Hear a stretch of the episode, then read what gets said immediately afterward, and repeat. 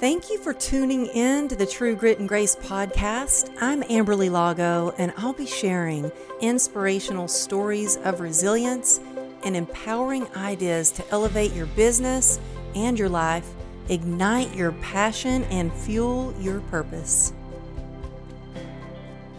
Hey, y'all, thank you for tuning in to True Grit and Grace. I'm Amberly Lago, and I sure appreciate y'all tuning in every week and making this a top 1% podcast globally on Apple. That would not be possible without you, without you listening, without you sharing. So I have a very special guest for y'all today. I am so excited to bring you Tiffani Bova because I'm so passionate about um, bringing inspirational and empowering women on the show who are doing big things in the world and you are going to be blown away by her. She's a global customer growth and innovation evangelist at Salesforce. She she's an incredible speaker. I've seen her speak and I'm always blown away by her stage presence. She is a Wall Street Journal best-selling author of Growth IQ, but she also has a brand new book coming out called The Experience Mindset, which I can't wait to talk about over the, the last two decades, she's led a large revenue producing divisions at businesses ranging from startups to Fortune 500. As a research fellow um, at Gartner, her cutting edge insights helped Microsoft, Cisco, Salesforce, Hewlett Packard, IBM, Oracle. I mean, the list goes on. Amazon, it goes on and on and on. And their market share and grow their revenues. I mean, she is incredible. She's a powerhouse. She's been named one of the top 50 business thinkers in the world by Thinkers 50, not once, but twice. She also has a podcast. Her podcast is called What's Next with Tiffani Bova. Tiffani Bova, welcome to the show. I always, when I get intros like that, you're like, oh, I wish my mom could hear that. Like, she's like, what do you do exactly? Right. but thank you for the kind words. I'm glad to be here. Oh my gosh, you are amazing. So I have I I mean I have so many questions for you, but we first met when we uh shared the stage at a virtual presentation that Heather Monahan did and I was like, "Who is this amazing lady. I want to get to know her. She is a powerhouse. And so I think we messaged each other on LinkedIn of all places. And then we met for coffee because we, you live in LA, I lived in LA. And so this podcast has actually been a long time coming to actually get this together because we met over like almost two years ago by now and I think it's perfect timing because you have this new book coming out that I want to talk to you about. But you're incredible, all that you do. And so I just have to tell you right now, so often when I go on stage and I'm thinking about, oh, how am I going to introduce myself or what am I going to say? There's this one time you went on stage and you were like, hey, you're in front of like thousands of people. And you're like, Hey, it's so great to be in front of thousands of my favorite friends or something like that. And I was like, she is the best. Like, yeah, oh my four, God. It was, was 14,000 people in the round. Was it 14,000? It was 14,000 people in the round at the Verizon Center in DC. Yes, it was. That was my, that was my biggest live for sure. Uh, yet anyway. And you were so calm and like, you owned that stage. You were incredible. And I've listened to so many of your interviews um, and admire all the work that you do. And I love your confidence. And so I want to get to like how, like, of course, your book, we're going to talk about that. Of course, things about how to be a better leader, how to, you know, so much about uh, change and how to um, adapt to change and make positive change. But I have a lot of listeners here who they want to be like you. They want to lead companies like you. They want to speak on stages like you. They want to have the confidence like you. So I would like to get into that too. So can can you first and like a little bit tell us about how you got to be where you are today? A little backstory about what made you decide to be this badass that you are today? Thank you for the kind words again. I would say a couple of things. One, I was an athlete growing up. And I think that a lot of what I learned about preparation, competition, um, winning with humility, losing with your head held high, being coached as as an athlete, um, and you know, you can recreationally be an athlete, but I thought in many ways I wasn't a great student. That I thought athletics was going to get me to college, so I worked really hard at that part of my life. Uh, I played multiple sports and and and sort of landed on volleyball being the sport that I chose to try to get myself to college. However, really, I, I don't have. How the, tall are you? Yeah, I was just going to say I don't have the luxury of your height. So, you know, it only took me so far. I'm like, I'm just shy of five seven. Now that I'm in my 50s, I'm probably five six at this point. I might even be by five, five six even. I don't know. But I'm not six feet. And so back then, you could get away with being under six feet and playing volleyball. Those days are sort of long gone. You, you, mm-hmm. you really need the height just because the competition has gotten so great. Um, but I'd say athletics taught me all of those things. Mm-hmm. And I didn't, I started playing tennis when I was really young, uh, highly competitive. Uh, I was number one in my state, age sort of 12 and 13. You know, so but individual sport didn't really float my boat. I I I liked it, but once I started playing team sports, I was like, "Ooh, I like this a lot better." And so I'd say if you have kids or you know, you're thinking about having kids, sports is a great way to give those kinds of skills I'm also glad to hear, just to digress for a second, I'm also glad to hear that in the sports, sort of kids, youth sports, that they're thinking about not giving away participation trophies, that they're really getting back to you win or you lose, because I think there's a big message in that, right? And how to do those things well. Um, I couldn't agree I, more. Couldn't I, agree more with everything that you're saying. Yeah, I, I don't think that I, I do believe participation and showing up is something to be celebrated and rewarded. But I do think there is a lot to be said around the competitive nature of it, especially if you're going to get into an industry or a profession like sales, which is kind of where I grew up.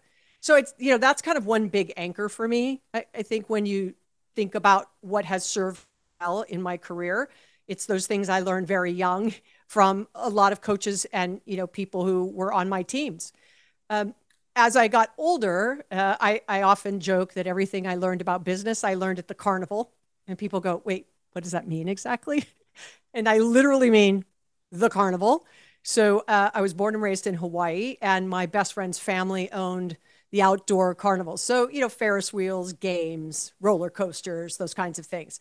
Um, not a carnival with animals, so there was no no animals, but just sort of rides and games. And um, I was 16, 15, 16 years old, and um, my best friend's mom, her name was Linda, um, she was sort of one of the very first women to be in YPO, which is the Young Presidents Organization. So at a very young age, I saw somebody that I wanted to be, right? Like, wow, a, right, a strong woman who was running a multi-million dollar business that she built on her own, that was employing lots of people. Um, and I was at her house, you know, pretty much nonstop because her daughter was my best friend. So I had a front row seat to this. Wow, you're really, kidding! Really sort of powerful businesswoman. Go ahead. No, that like that's incredible. So your best friend's mom, that's who you I, I, mean, this really hit home because just last night in the car, my daughter said her best friend, she said, Yeah, her her friend really likes you, mom. She looks up to you. Her mom drinks a lot. She gets drunk all the time and she likes that you have a business. And I was like, you know what? We never know who we're influencing. And that mom changed your life. Changed my life and and uh, uh, taught me. That's why I say everything I learned to know about business. I learned uh, at the carnival is I had to learn how to. We would set up a carnival like Wednesday, Thursday, Friday afternoon. It would start Sunday night at you know two in the morning. We'd start breaking down, And then the very next weekend, we'd be in another school or another place for another carnival. So it was sort of a multi million dollar business that was breaking down and setting up kind of every four days. So you'd have to hire, manage, create, you know, schedules. And then I ran the arc, the games, if you will. So if you think, you know, throwing a dart, hitting a balloon, winning a teddy bear, like or throwing a ring and getting it on a Coca-Cola bottle and winning, you know, whatever, those games.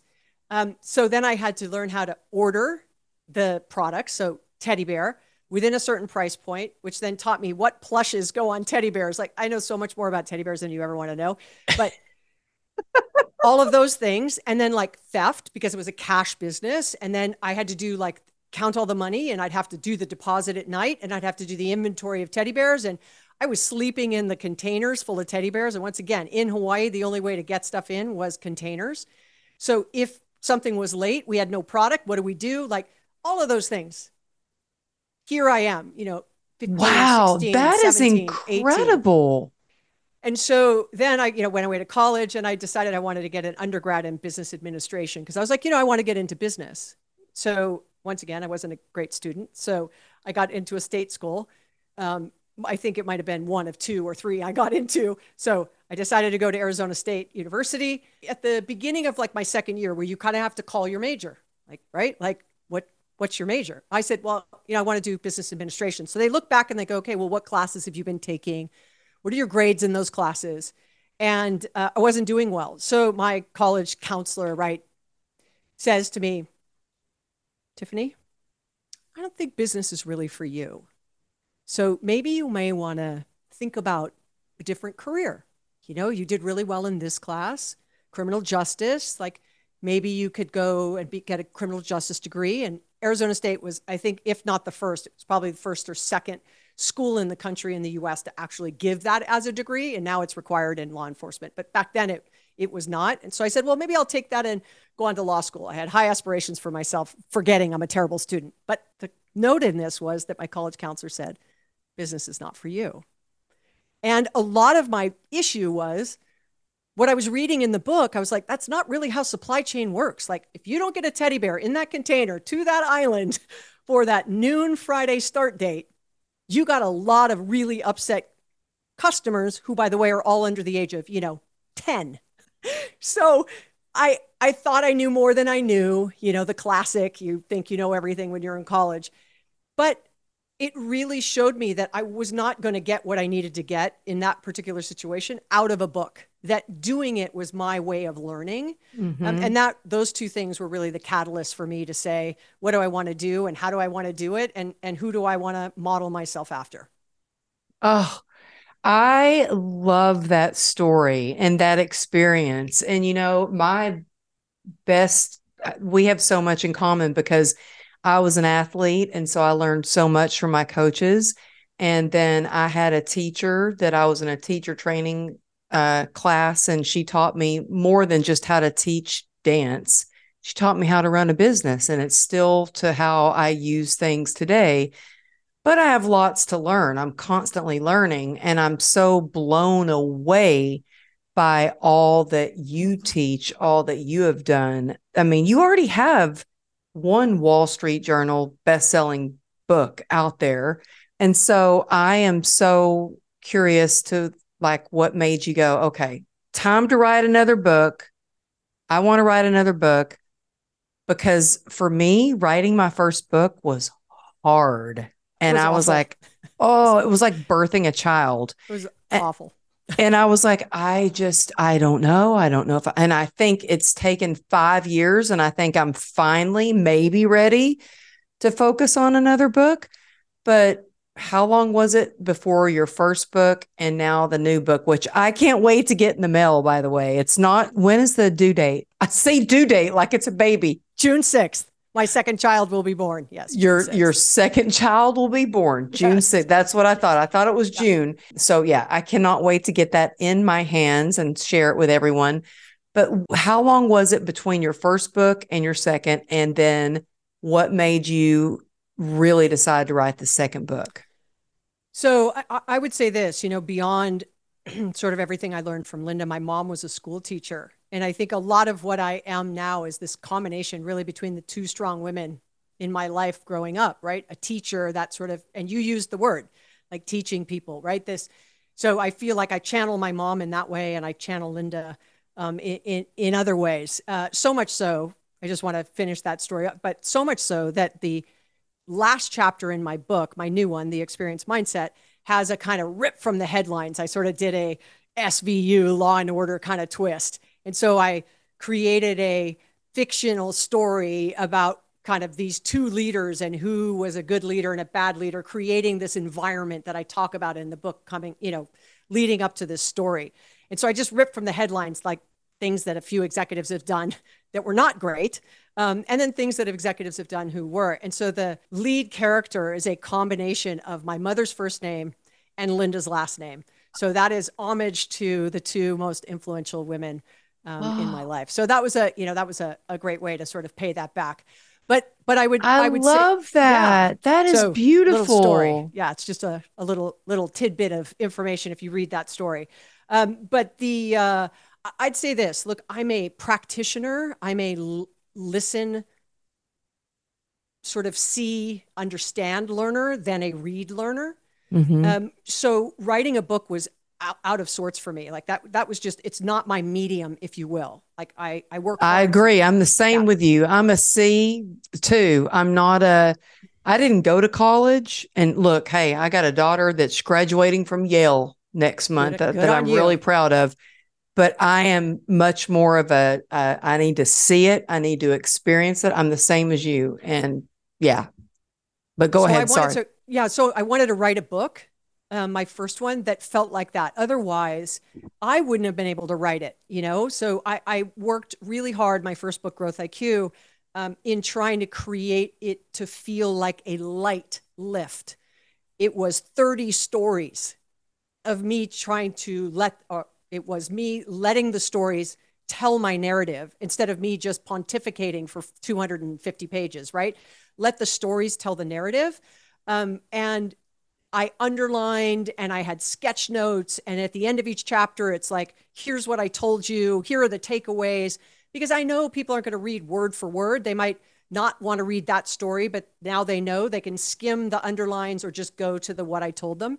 So, what was really interesting about the first book was many people said to me that they liked the format of the book almost more than the content, right? Because they actually got through the book, which if if any of you read regularly, getting past the first sort of 50 pages is a home run for an author. Like if you could get people past page 50, we've done a good job of capturing your attention. So the first one was a really heavy lift for me, and I felt like it was a look back at the career of being a practicing sales, marketing, and customer service leader and all the companies I'd advised over the decade. And so that was really a culmination of 4,500 conversations with executives and hundreds of consulting days. And that was really that book. It was my way to scale what I had been saying individually or, you know, over the course of my tenure at Gartner. I had no writing a second book. There was just, there was no intention. Um, but I was standing on stage at an event in Vancouver, the art of, and it was the art of, of women in leadership. And I said, I didn't think it was a coincidence that Salesforce, which is where I work, um, is a great place to work. Um, it's one of the most innovative companies in the world, and it's the fastest growing enterprise software company. I didn't think that was a coincidence. And I'm not the first to say, like, happy employees, happy customers, get those two things right, greater growth rate. Herb Kelleher has said it, Richard Branson said it. I mean, lots of people have said it. But I couldn't find anybody who could prove it. So I went to our CMO at the time and I said, Hey, would you give me a little bit of money and let's go prove it? And so she said, Sure. So gave me a little bit of money, did a project, and lo and behold, we found some causation. It wasn't, we couldn't call it that yet, but we could see a direct link.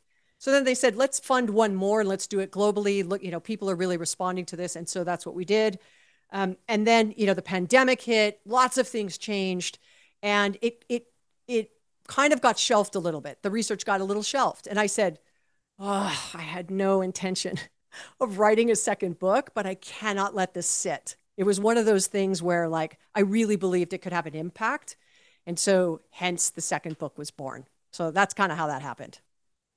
Oh, well, I love that. And it's so good and so much that we need to learn and so much about leadership. And um, I'm just curious, like, especially for, I have a lot of people who they're le- trying to lead themselves, but there's some people that are really trying to lead big companies as well. And I love that you talk so much about, you know, it used to be where let's just, the customer's always right. We just got to make the customer happy, got to make the customer happy. And you have a different approach on things where you're like, wait a minute, we got to do something different here and approach things differently. Can you talk a little bit about that? About what your like the whole concept of this book is about? Yeah, I, I'll ground it in one quote. The fastest way to get customers to love your brand is to get employees to love their job. Oh, that's sort of the fastest way for me to say if you if you if that resonates with you, then this book is for you. Because if you are customer focused, if you're customer led, if customers are your true north, if the customer is, you know, all those things, which by the way, 100% correct not a not a wrong statement there and i'm not even correcting the statement what i'm saying is is that you can't get to those true north best customer experience because the keepers the keepers of the promise that you make as a company about your customers are your employees Mm-hmm. Like they mm-hmm. are the keepers of that vision on your wall, the values of your company, the promises you make in your, you know, earnings calls. If you're a small little mom and pop business and you have a nail salon or a shipping company or a framing company or a surfboard store, whatever, when your customers walk in and you are not there, are your employees sitting behind the counter, you know, on their phones and don't say anything to somebody mm-hmm. or give them the wrong information and then your customer walks out, I'm going to bet that you spent a lot of money getting that customer in the door. You, mm-hmm. Either by paying rent on the main street, so you get walk by business, or you've done a you know in in uh, mail a mailer to their homes, or you've done an email campaign. You've done something to get them into your door, and then in 30 seconds, your employees blow it. Because why? Right? They're not satisfied. They don't care about their job. It's a paycheck it's transactional, they're part time, you know, they don't have what they need, they haven't been trained, like a whole lot of reasons. Now, I want to sort of give a caveat here, an asterisk. I am not an HR expert by any stretch. So I am very focused on what I call the moment that matters when an employee touches a customer. Could touch them in a face to face interaction, an email, a phone call. It could touch them in the packaging or the uh, instructions in something you sell them. It could touch them in your website. It could touch them in a mailer, right? When your brand, and I say touches in air quotes, right, that literally has a moment that is interacting with that customer, that is what I talk about in the book. I'm not talking about all things HR like hiring and DE and I, all extremely important, but not the purpose of this book. Oh, that's so good and so important because like I know there are a lot of people listening that have personal brands that they're trying to build out and build their business and all it takes is one thing wrong bad trend i mean you, i i trust my integrity is everything and my brand my you know my trust and brand and building what i have and having people know that what i say i'm going to do i'm going to do is everything and, you know, I just did my first uh, in person big event with lots of people there. And I trusted a lot. I had to trust a lot of new people from everything from caterers, from front desk people, from the event planner or the event uh, place itself to everything for that experience. And it's it's scary a little bit when you're growing your business and when you're used to, well, I know that I can make sure my customer has a good experience, but how do I know and ensure that people that work with me have that experience? So, how do you measure like how you bring on employees, how to grow your business to where you have these employees that there is a, a, a like this type of win-win where you want to succeed together because I want to build together. Like that that's what I want for anybody who works with me is to build and win together and have fun, enjoy on the journey. But how do you ensure that? And is there some sort of scale to measure that and to go down and make it better? Well, so the commonality here, and the thing I want people who, um, you know, are thinking about this kind of topic, especially right growth, scale, sales, marketing, is experience is the connector. So I ask this, play along a little bit with me. When was the last time uh, you caught an Uber? Uh, two days ago. Okay, how much did you pay? Uh, hundred and four dollars. Exactly. Really? Yeah. Oh shit! You're like one of the only people that ever remembers. yeah, yeah. Awesome. Yeah, I remember that crap because I I remember no, exactly. It, I, oh, look, I grew up with nothing and no no money, so I remember every penny I spend. So most of the time when I ask that question in a room full, let's go, it doesn't matter how many people. You know, 80% of the people raise their hand that they, you know, caught an Uber in the last 30 days, right? And then I'll let's say, keep your hands up. How many of you remember what you paid? Most of the time the hands go down, right? Because it it could be it's a business expense, right? Or like like for me, my problem is I might catch four in a day. So I yeah. just don't remember when I'm on the road, right? But I will remember. Did you remember? Was the driver too talkative? Were they driving erratically? Was the car oh, smelly? wow, that's was the radio so loud? good, right? So you will remember those things. So let's just hypothetically say you're not the only person who remembers how much they pay, which is so classic. That's like that's like a cardinal sin in legal world. Do not ask a question you do not know the answer to. There was a perfect example. But let's just pretend that you didn't know what you paid. I'm all $104. Jesus. Here's all the right. receipt. all right. But you remember the experience. So now, oh, me, and there, yes, I remember every, every experience with an okay. Uber driver because I talked to every single one of my Uber drivers. Yeah. Okay. So if you were to go to a really incredible restaurant that had amazing food, like it was spectacular food, but the yeah. service was terrible, would you go back? No. Okay. You might go back a second time to go, ah, maybe it was an off night. But if you went back a second time and the service was still bad, you probably wouldn't go back again. Yeah, probably not. Okay. So let's talk about it. The food was spectacular. That's the quote unquote product. The server is the quote unquote employee. Mm-hmm. Now, why was that? Why was the service bad? Slow, maybe. Restaurant was dirty, didn't have what you wanted, they ran out of things or the you know the server was trying to use some new tool to order it on a device but they didn't know how to use the device and it was slowing it down or they forgot the drinks or it got the wrong order like whatever you defined as that experience that is what we're talking about here it's how do you get somebody who's serving your food to love what they do so much that they make sure that that experience is top notch always. Now, you can say, well, in a Michelin restaurant, you know, like they meet ahead of time and they hire these right people and they're very hospitality focused. But if I have a little mom and pop restaurant, like it's just the college kids who come in in the summer and they're collecting a paycheck, they're not thinking about my long term brand that if yeah. the service is bad, people won't come back. So, how do you instill something that gets your employees, regardless of who you are, what industry, what size, to be committed and willing to do what you've hired them to do? How do you do that? Yeah. And so I, I start I start by saying understand what they like and don't like today. So, what's working and not working today? I don't know.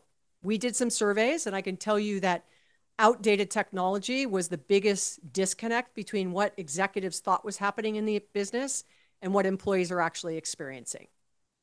So, what we mean by that is I work in a call center, you know, for a little tire company, you know, and a customer calls me and it takes me 20 minutes to close that call out because I have to log into three things. I have to get up from my desk and go ask Bob and then get Mary to give a, you know, a a return and ask Jose and shipping to go do something else and it takes me 20 minutes to do it. So, do I have everything I need to really serve that customer and serve them quickly? Or am I having to use brute force yeah. and expend a lot more energy and effort to do something that's really simple? But because the owner of the company, right, or the executive, the leader, doesn't notice, doesn't care, or doesn't acknowledge that I don't have what I need to do my job and do it well. So I always So say, it's on the leader to go, hey, maybe what are better systems that we could put in place to make things more effective for the customer and for the company and for the, everybody working within the company. Yeah, because we've been so pivoted towards customer for so long, we've done two things. We've tried to reduce their effort in engaging with us, right? Mm-hmm. I, I, was very early in the this thing called the World Wide Web.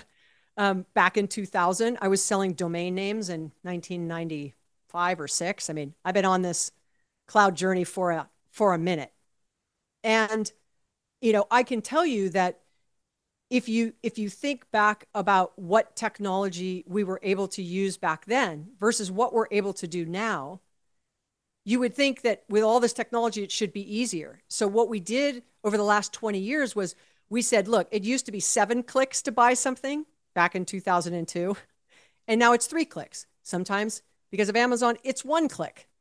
But that was about reducing effort for the customer. to increase their experience, make it faster, seamless, more friction, all or frictionless, all of those things, right?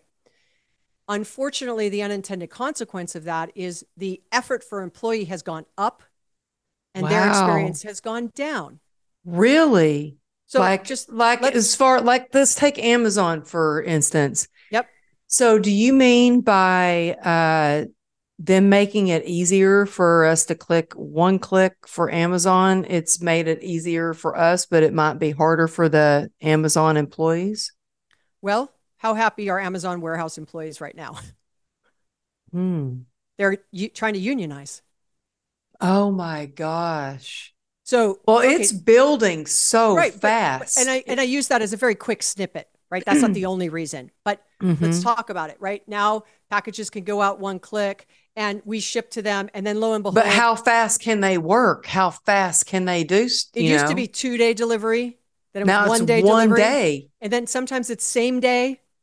Oh, yeah. Okay, so who has to do that? Two day, next day, same day. I mean, it, some of it is now automation and robots and things like that, but humans still have to drive the trucks and pick up the packages and deliver them to the homes and you, right? That's oh, that's all yeah. employee. So while driving for that obsession, which you know the mantra on day one of of of Amazon specifically was, right? We are customer obsessed. We want to be the most customer centric organization on the planet. And as Jeff was walking out, uh, the former CEO, he said, now we want to be the world's best employer, right? Because we need to be better on the employee side. So, so I would say that for all intent and purposes, that tends to be the downside of being too focused on the customer. So mm-hmm. I want mm-hmm. people to hear that I'm not saying it's employee first and customer second or customer first and employee second. I'm not actually ranking them. I'm that's why it's called experience mindset. I want you to change your mindset that if you are going to do something for the customer, you understand what is the implication to the employee. If you have employees, then I want you to understand what is motivating them. Are they satisfied? And I don't care if they're part time, full time, college kids, senior executives, like it doesn't matter. You have to spend the time to ask them what would make their day to day better. And if you don't believe what I'm saying, I just say go watch every rerun of Undercover Boss. Oh yeah, that's it's good. a ma- but it's a master class in running the business from the four corners of the office at the executive suite and having no idea what's happening in the employee base, right? Uh-huh. Because if you had spent time with employees, you would know all those things were going on. But if you're managing your business from a spreadsheet and you never go sort of, you know, wander amongst the people, then you're not going to know what's happening and what is working. You know, I'm not trained. I don't know how to do this. With this technology is out of date. We we get we get new um, clothes for the store without the tags on it, so we have to tag it. Or when stuff is returned, we just toss it in the back, and there's millions of dollars worth of you know uh, inventory that no one even knows where it is. and it's a line item and the executives are going what is going on like is stuff getting stolen they don't even know where it is well so, how do you pro- how do you develop better communication between the the leader or the employer and the employees how do you develop that better communication? So i'm going to oversimplify it. It can be something as simple as this. I was uh, doing an interview with um, uh, michele romanow. Uh, she is on dragon's den canada which is sort of shark tank but it's the canadian uh-huh. version. It's called dragon's den. And she's a double unicorn $2 billion organization. She's in her 30s Oh my gosh. So she said, look, we were in hyper growth mode, right? We had, you know, 10 employees, 50 employees, then we had a couple hundred employees. And all of a sudden we started, it started to get a little bumpy. Like we weren't having the same kind of level of engagement and satisfaction in the employees. It was seeming like we were, we were missing something. So she, um, once again, we are simplifying this to its common, most, you know, uh, common denominator she set up an email box and it said the stupid shit we do at intercompanyname.com.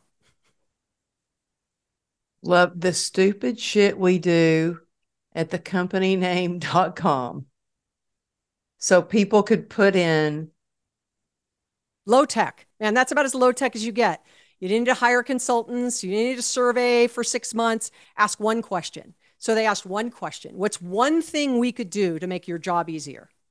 So of the 200 employees, they knew they'd get, you know, 200, 250 emails kind of a thing, right? Manageable.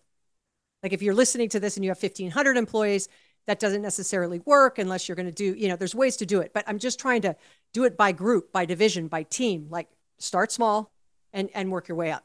So sure enough, it was like broken processes or they had made a ton of acquisitions and so they'd missed cleaning stuff up during those times right? Because they were so focused on the end goal they they didn't do some of these things or they weren't trained on something and they didn't know how to do it or they didn't have access to something so they couldn't do what they needed to do. Something that simple. Like it doesn't have yeah, to be Yeah, and you know what? I think a lot of crazy. times is it, people are afraid to ask um, that's what I've run into when I've hired people to work for me. And the first thing I tell them is, hey, look, I am still figuring stuff out. I don't know how to do anything or everything. And if if there's something you don't know how to do, just let me know and we'll figure it out together. Or we can hire somebody else to do it, but you have to tell me. Okay. And so I let think me, let me let me double click on that. So what we found in the research was there was no shortage of asking that question. But what why surveys. why is it that is it out of fear of people losing their job that they don't want to tell you I don't know how to do something? So, so let me tell you what the research showed was there's no shortage of surveys. There's no shortage of data. What we found was 76% of executives in this global survey said that, that they did not know how to use the data they collected. So now, if you're an employee and you fill out the survey and you give all this feedback, and then it goes into the abyss, the executives may, may not read it, may, may not do anything about it. When the next survey comes out, what do your employees want to do? Do you think they want to fill out that survey? Do they feel like you asked me, I answered, you fixed it? No. What they feel like is you asked me, I answered, you didn't care enough to fix it. So, wow. you know, if you're going to ask, do not make the mistake of number one, not listening, number two, not actioning. So what what what that did, what Michelle did, and what that engendered was a high level of trust. They asked, we answered, they fixed. Wow. Okay, right? Super simple. Super simple. So now the next time you get asked, you're more willing to answer. And then what else happens? It's you know that psychological safety of i've answered that something wasn't you know uh, working right and i didn't get fired. They acknowledged it they called it out and said great recommendation by you know by amberly by tiffani right right whomever. And and okay next time they ask i'm even more willing. Or so if you're going to try to uncover what's going on in your current employee environment the first thing i tell you is you have to ask Second thing I tell you is if you're not going to do anything with what you find out, don't ask because it's kind of almost worse, right? Yeah. Yeah. Yeah. Well, what is what are your tips on how to be a better leader? Um, this this really look, I I the last two and a half, almost three years, this has been a journey for me as well. I'd never spent any time on employee experience. You know, I, I I've been really focused um, over the years on customer experience um, for all kinds of reasons. And Growth IQ, my very first growth path of the 10 growth paths was customer experience. But of the 10 growth paths, I didn't have one on employee. I mentioned it slightly. I did a word search on it when I started working on this and realized, like, I think I said five things about it. Let's put it this way I did it a complete disservice. So, on the last three years, I've really learned a lot about what are the things that have the greatest impact. And I would say on the leadership side, this is where this manage by wandering around, which is very Tom Peters. His book, In Search of Excellence, was the very first business book I ever read, and it was 1982. Um, my stepfather gave it to me, and I was already working at the carnival. So he's like, This is a great book for you to read. And, you know, fast forward a full circle moment, Tom Peters wrote the foreword for my new book. Oh so, my gosh. Are you kidding? Full circle, right? Gotta love me some Tom Peters. So, oh my God, that is incredible. Right? Honored, blessed. Um, so, well, I've got goosebumps right now. Seriously, that is incredible. So, his book was all about managing by wandering around. Like, get out of your office, go talk to your people. Like, you don't need to survey if you're sitting in the call center the new CEO of Starbucks now is, you know, spending a couple of hours every month in a store with the baristas to see what it's like, to get a feel for it. And it was like this novel idea. It's like, really, like, how do you manage if you don't know what your people are doing, right? It, that undercover boss yeah. conversation we were just having. Yeah. So I'd say uh, being a leader that becomes a master asker, like asking better questions, but you have to be a much better listener. Then you have to be self aware enough to know that they're not saying that the, that the business is ugly. They care enough to give you suggestions on how to make the business better. You should thank them. Tell them either why or why not you could be doing this, right? Because we all think we know. And then they may say, this is the reason we don't do it. Like regulations won't let us do this. Or, you know, whatever it might be. Like we just want to know. If we care enough to tell you, you should care enough to answer. Mm. And so I would say right now, I think that's the most important. Hybrid work back to office, right? Mental health and well being and wellness is important to us, but then you're not actioning anything to do it. Employees are important to us, yet on our earnings call, we only talk about customers. like, you know, we default to the customer's always right, and our employees don't know what they're talking about. Like, it shows in the actions, and then the result of that is the great resignation and quiet quitting so good. I, I'm telling you, I could like listen to you and learn from you all day long. I mean, I remember when we went to coffee, I was just like leaning over the table, just listening to, ev- hanging on to every single one of your words. I want people to be able to find out how they can improve not only their business, but their leadership skills, um, their communication, and be able to thrive in their business, especially with today's economy. So tell everybody where they can find your newest, latest book that's just coming out. So you can go and buy it at your, you know, favorite retailer. Um, there's an audio book as well that will be coming out that I just recorded two weeks ago. Um, and the Kindle. You already recorded it? Yeah. So it comes out the day it comes out. So June 6th, it will come out You're out. amazing. Um, well, I uh, Random House Portfolio is my publisher, and that's just we did it the last time as well. Um, and uh, uh, Growth IQ was translated in ten or eleven languages, and right now the Experience Mindset is I think is scheduled for three or four. Um, but you could follow me on social media at Tiffani underscore Bova. It's Tiffani with an I at the end, not like the jewelry store. Uh, and you can follow me on uh, on Instagram or uh, LinkedIn. I can't connect to any more people. I've maxed out on connections, but you can follow me on LinkedIn. Wait, oh, so on LinkedIn, you, there's a max out for the amount of people that can connect with you. Yeah, connect, not follow, but connect. follow so they can follow. Well, They can follow. I feel honored that I got to connect with you. yeah, I ran out. I don't know what happened. I got a little email and they're just like, "Yeah, you're about 1200 away from, you know, like hitting the the the ceiling." So I didn't realize that. You have like over 14,000 followers on LinkedIn, don't you? I, I'm almost, I think, almost at 50 now, 45,000 or something like that. I, I'm getting up Is there, it? but Oh, yeah. no, no. You know what it is? I'm thinking of my following. I have 14,000 following. You have like a million followers on LinkedIn. No, I have it here somewhere. I wrote it down where you you have a huge fall. Oh gosh, no. Yeah, like 45,000 on Yeah. LinkedIn. Yeah, yeah. So, That you know, is good enough. Yeah, I mean, it's getting better. You know, I think I was really early and and I wasn't putting content out as much as I am now. Um, and so, you know, I've made a more concerted effort to try to put bursts of stuff out.